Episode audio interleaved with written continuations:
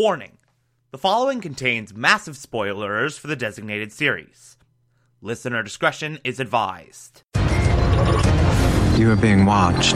You're listening to the Television Archive, the show where we, the television loving hordes of the internet, take a deep dive into what used to be machine detect in our beloved of media. terror, but it sees My name is Thomas Michael Violent Clark, and this is Person of government Interest. these people irrelevant. We don't. Hunted by the authorities. We work in secret. You'll never find us. But victim or perpetrator, if your number's up, we'll find you. Today we will be discussing Season 1, Episode 16, titled Risk. Yet another solid, solid episode. Uh, I will say, there is a slight barrier to entry on this one, storytelling wise, because this week's number is a Wall Street dude. And because it's a Wall Street dude, we are inevitably going to have Wall Street conflicts. And because it is Wall Street conflicts, it does sort of demand at least a passing knowledge of how Wall Street works. Which I do not have. I am an idiot. I don't understand Wall Street. I never have. It is a mystery to me. Like, just all the financial terms, all the process of that whole game. I've just. I've never grasped it. No matter how many times someone has tried to explain it to me, I I have never figured it out. Ever. So, because I'm an idiot, I'd be lying if I said I didn't. I, I'd be lying if I said I wasn't a bit ambivalent towards this episode. Now, that is not to say it isn't good. It's a solid episode. Like, it is. It is entertaining. It is enjoyable. It does tell an engaging story that you could still have a good time with. It's just, if you're an idiot like me and don't understand Wall Street, there's going to be moments of this episode. A lot, but there's going to be a few where you're just scratching your head going, What? How? Sorry, what? What? What? What are they? What? I don't. What? uh, but like I said, it does tell a, t- a solid story. You have this Wall Street dude who has previously been implicated in insider trading. He's walking around doing his Wall Street deal. Uh, he's a big shot. He just did this big short on a pharmaceutical company, and it was a big deal. His uncle owns a food truck. That'll be important. Uh, he is in a relationship with his boss. And then things kinda go south real fast. There are multiple attempts on his life after he starts looking into his superiors dumping a whole bunch of their clients' money into Tritech, an energy company.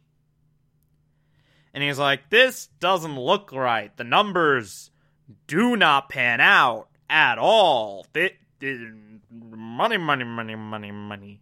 Numbers, numbers, numbers, numbers, numbers. I don't, I don't understand the specifics of it. The point is, someone's doing something real sus.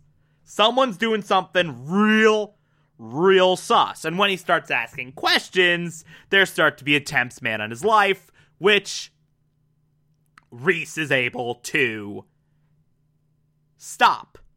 And he's able to save him. Uh, he eventually gets him under his protection, starts doing the whole lug around, as is so often done. We even go as far as to see that this dude's boss, who he's been banging, gets murdered, and they frame him to make it look like he did it. So now he is on the run. He's got both the police and uh, these hitmen after him. And so John dumps him in this homeless community where he spent months before getting picked up by Finch. And so you see this big, rich Wall Street guy having to spend some time with the homeless, which is easily the best thing about this episode by a lot. It's fantastic. Like, I just love that whole character arc. You get a little bit of a tiny glimpse of Reese's life on the streets. Uh, all of that is real, real good. While he's in hiding, a bill passes allowing for fracking in upstate New York, which basically means that an energy company like Tritech is not needed anymore.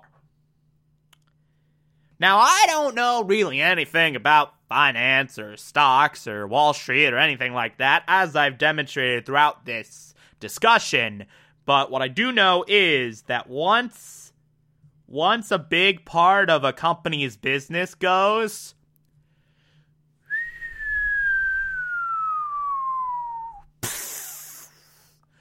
stocks go down, become next to worthless, have a bad time, and everyone who invested in them, like the clients whose money got forced into those Tritech stocks, by these investors, by this Wall Street dude's superiors, interestingly enough, those guys lose shit ton of money. One of these people is this Wall Street dude's uncle. Uh, he hooked his uncle up, the, the food truck's uncle, with a broker at his firm. And this dude dumped his money into Tritech, and now that shit is gone.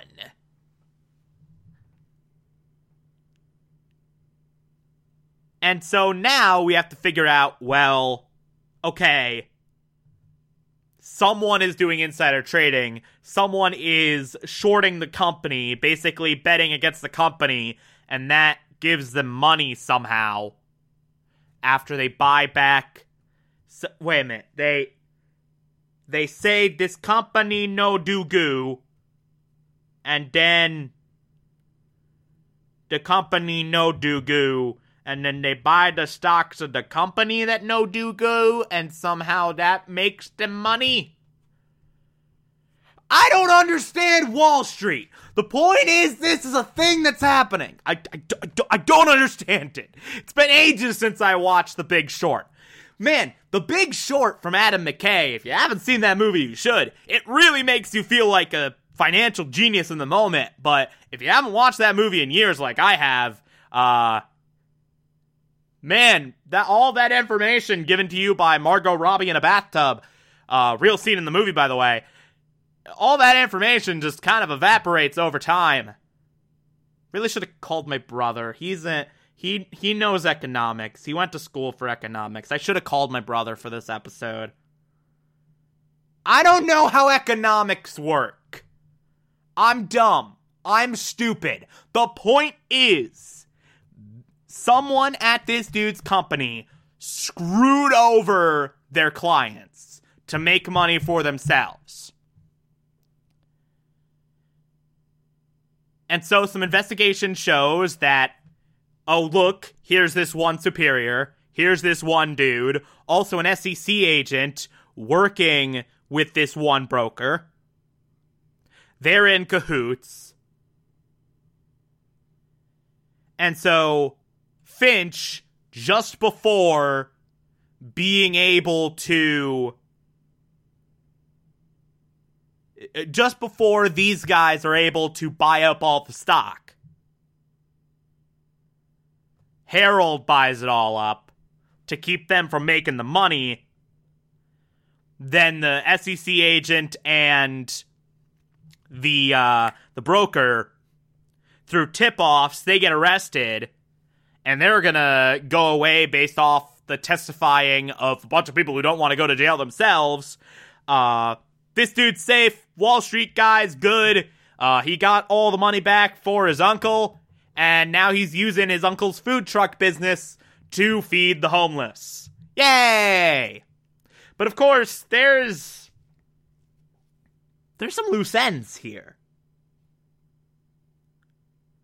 I mean, this was a much more sophisticated operation than a broker and an, SAC, an SAC agent can handle. There were hitmen involved, really sophisticated hitmen. And someone who would know that a bill would be get be, would be passed weeks before it did. someone with a lot of connections, a lot of resources. Someone who'd need money to fund their criminal operations.